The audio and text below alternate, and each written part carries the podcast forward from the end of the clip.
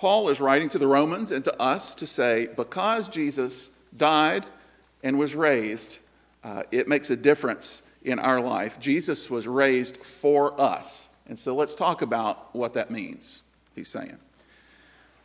So I want to start. He has this little introductory part where basically he's saying life looks different because of Jesus. Life looks different for us. There's a new reality. It makes a difference in our life that Jesus lived and died and raised again. So there's a lot of ways to talk about that. And over all these weeks since Easter and really for the rest of the month, we're, we're talking about the same kind of thing. But today, the, the tact that, tack that Paul takes is to talk about sin uh, as one aspect of how life looks different. And he starts, um, he's kind of picking up something he's been writing about in the previous chapter, uh, which is God's grace. But he uh, evidently has run into what we sometimes think for ourselves or run into, which is if God's grace is so big, so unconditional, so covering everything, why does it matter what we do at all? In fact, I mean, if you really want to kind of push that, maybe, maybe if, I, if I sin, if I do something bad, it'll just make God look all the better because he'll forgive me. And isn't God great? And that's when Paul jumps in and says one of his famous May it never be. You've gone too far down that line of thinking, and you missed the point altogether. So then he starts asking um, these questions that you have to read about five times uh, to figure out what he's saying. The first question is How shall we who died to sin still live in it? In other words, yes, God's grace is huge. It covers all of our sins. It's new every morning. God will give us a second chance and a third chance. But listen, if you've died to sin, why do you keep doing it? I mean, he's, he's swinging the pendulum the other way to kind of check us if we run too far down the, hey, I could do anything and get away with it. He's saying, listen, why are you still doing that if, if you believe in Jesus and, and you've, you've given up sin? And then his second question, and these are not, sometimes people ask questions and they don't, they don't really want an answer, they're just trying to tell you something. That's what Paul's doing here. The second one is, don't you know that all of us, who, who believe in Jesus have been baptized into his death. We're connected to his death, which was to sin. Therefore, why are we still doing it? Well, again, that's, that may simplify it a little bit, but it doesn't really tell us, tell us how to do that. Paul, Paul is telling us that, for one thing, clearly, we don't have to sort our lives out to then get Jesus' love and God's grace. It's the other way around. God did this thing out of love. He sent his son to die for our sins. Jesus did for all the sins of the world. It's a done deal, it's for us. What Paul is talking about today is the result of that. The result of Jesus' death. What difference is it going to make in your life? Jesus' resurrection. What difference is it going to make in your life? So he's saying, in, in, other words, you have died to sin because you belong to Jesus, even if you don't act like it. Here's, here's the truth. Don't you know that? And what follows, all the rest of what I read uh, from like verse 4 to 14, he's going to give us a series of pictures to help us understand this. What difference does it make in your life? And, and how do we latch on to this new reality that, that God declares over us is true? So I want to talk about these three pictures, and then we'll come back at the end. The first picture, this is verses maybe four through seven, he says that we are united through baptism to Jesus' death. You're like, why'd you put wedding rings up there? Um, here's my illustration of, of how that works that we are united through baptism, which is a symbol, with Jesus' death, which is the reality. Um, couple months ago, Marchish, uh, I did our family taxes, and uh, Heather and I filed jointly our taxes. And um, Heather does lots of things, but she doesn't do our taxes. I do those. Um, and I'm not looking for any kind of thank you wherever you're sitting this morning. Here's my point I filed them, already gotten the, you know, the response back from the government. If the IRS called Heather up tomorrow and said to her, hey, uh, you, you, owe us some some taxes. We didn't hear from you. She could say legally and fairly, and I'm going to put this in Apostle Paul language, how shall I, who have paid my taxes, still owe taxes? Why can she say that? She didn't fill out the paperwork or get on TurboTax or answer the questions. It's because We are married, and you are allowed to legally file together. And because of what I did for us, it counts for her. She can say to the IRS, hey, it's done. We sent it in, got a little refund, a little not refund, but it's done. Um, and so I, you, I don't owe you anything. It's been done for me. And if, if you want to dispute that, talk to this guy who, um, you know, filled out the tax forms. I would add to that question, that Apostle Paul question, how shall I who have paid my taxes still owe taxes? Here's the second question that he asked before.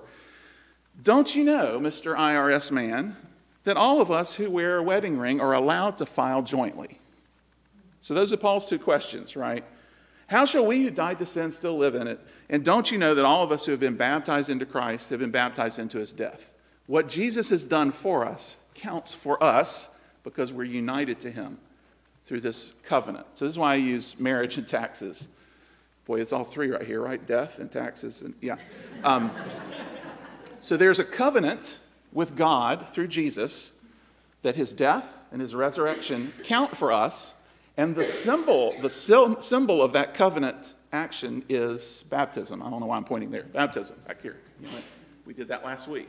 That's the symbol of what God has done in Jesus. And it counts for us his death um, to pay for sin and his resurrection to new life. Just as um, I, Heather and I are bound together in a covenant of marriage, and our rings are a symbol of that marriage. It's not the actual thing, it's a symbol of it.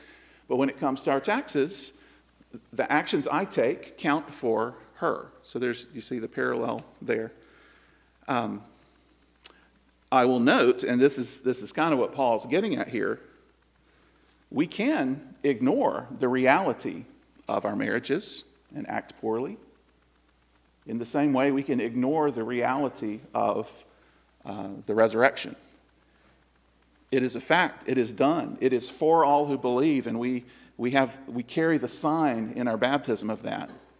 But just as we can act out of the covenant of marriage, we can act out of the covenant of uh, what God has done in Christ. And that's what Paul's addressing. It's like, why do you keep sinning? Well, because you can, but you shouldn't, because you are bound to Christ and to all that he has done for you. It would be as unthinkable as Heather saying, I just want to send you some more, some more tax money, IRS, because I, you know, whatever. Paul's saying, don't do it. You are bound to Christ, and He's done all that needs to be done. So be free from sin. Be free from the old life. It's been accomplished. So that's the first picture, united in baptism. Second picture, in verses, say, 8 through 10, he moves from that, that more theological, this is what God has done, try to understand that, to a little more practical, here's how to experience what I'm talking about. So he says uh, in verse 9 and 10 So Christ has been raised from the dead, not to die again. Death is no longer master over him. And the death he died, he died to sin. The life he lives, he lives to God. He goes on. So consider basically all that true for you, too. Died to sin, raised to life, uh, life living to God. Um, I think about Lazarus we talked about that a couple months ago, I think. He had died. Jesus showed up and raised him from the dead. Not the spiritual kind of resurrection that we've been talking about after Easter, but literally raised him from the dead. He got out of the tomb and was made whole. I wonder what life was like for Lazarus after that. Um, you know, even in the modern day, it's not resurrection, but we'll have resuscitation, right? Where people have died for a moment because of a heart attack or a drowning or some, um, you know, some tragic event, but doctors are able to revive them and resuscitate them. What is life like after you've experienced that kind of event? And I know some of you have. You have the choice, right, to have a new lease on life. It's like, hey, I got a second chance with this. It's, it's going to change everything. It's going to change my priorities and uh, how I spend my time and the, the kind of friends I have, and, and even perhaps my testimony to God, or changes nothing. You got to think if you've had that close a brush with death, wouldn't it change something in your life? And that's what Paul's getting at here. Because of what Christ has done for you, this, this resurrection, this new reality, you have a new lease on life. Are you going to just kind of waste that or really be thankful and grateful and, and experience the, the change that that, uh, that brings. Third picture, this one's a little bit more drawn out in verses 11 through 14. He says, So, consider yourselves dead to sin. This is one reason this whole passage sounds so repetitive, because he keeps saying the same thing, but he gives us new pictures to understand it. So here's the third time. He's going to run through it again. So consider yourselves dead to sin, but alive to God in Jesus. Don't let sin reign in your, your body and obey its lust. Don't go on presenting the members of your body to sin as instruments of unrighteousness, but present yourselves to God as those alive from the dead. Here's the, we kind of miss this in English. Uh, we still have the remnants of this language, but it's not as clear as it would have been back then. The, the word to present yourself is that of soldiers presenting themselves for inspection before their uh, commander. We, we still use it in the phrase present arms right? And so you're ready, you're equipped, you're trained, you are obedient and tuned in for whatever the command may be. Uh, that's, that's some of the idea behind this present yourself. And he's drawing, remember, greatest army, arguably in the history of the world, the Roman army, they knew what it meant to present themselves to commanding officers and be ready, and they were well trained. That's the, that's the image he's drawing on here. And even the word instruments that he uses is technically the word for weapons. Um, it's it's going to be modified um, as we think about following Christ and presenting ourselves to Christ. But this is the image that he's calling up here. Be ready, be equipped, be prepared, be tuned in so that you can obey. Present yourselves not to sin. You don't want to be tuned in and ready to go with sin, but before God, be ready and equipped. And that's where um, you know, instruments are not weapons of destruction, but they are tools of righteousness. God, how have you equipped me to serve you in the world, uh, kind of thing. But that's the, that's the third picture of what it means to be united to Christ and have a new, a new life. You know, united in baptism, new lease on life, and ready, ready to go, present, presenting ourselves to God. Um, it's an opportunity, if I can just pull one more phrase from this image, it's an opportunity for grateful enlistment in service to God. Um, so, the resurrection life, uh, what Paul's talking about here, invites us to choose obedience to God, to recognize how united we are to Christ, and the, the way that redefines our reality.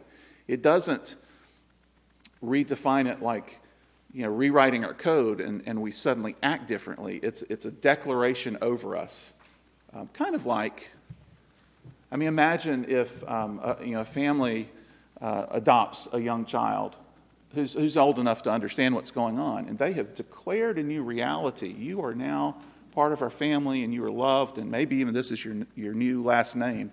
But it takes some time, maybe a long time, to live into what is true. And that's how it is with faith. Um, in an instant, God, if you've trusted in Christ, God declares over your life you have a new name, and a new identity and a new purpose and a new reality. But it takes us a while to live into that. But that doesn't make it any less true. Um, and, and it's,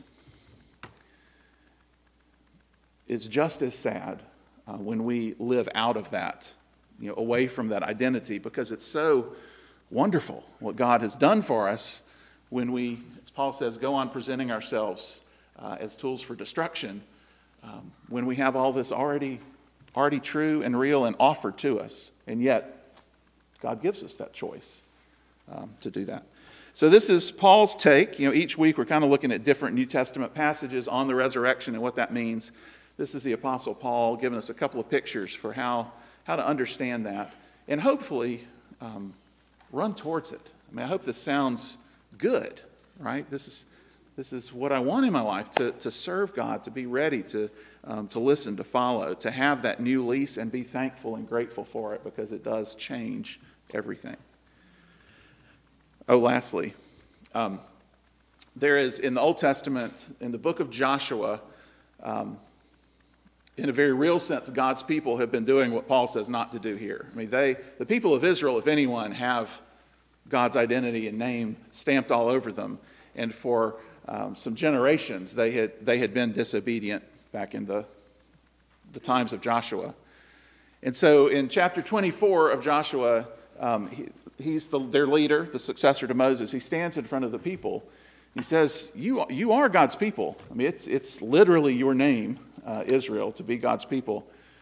Choose this day whom you're going to serve. He, he calls them back up to that scene of presenting yourselves to God. All, the, the trueness of God being their God and them being God's people hadn't ever changed for generations, but they had been running in the wrong direction. And so Joshua uses that same kind of um, almost military image of, of choose who you'll serve today, present yourself to God. And he says, As for me and my house, we will serve the Lord. And he, he puts that before the people. And that day, they do choose. They join him in that affirmation. And that's the, you know, the ongoing invitation in our lives. Um, and, and I know, as much as anyone, it's not something you do at once and you're, you're set.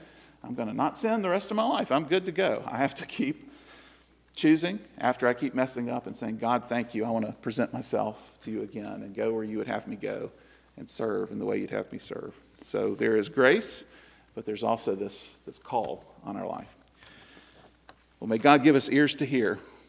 Amen.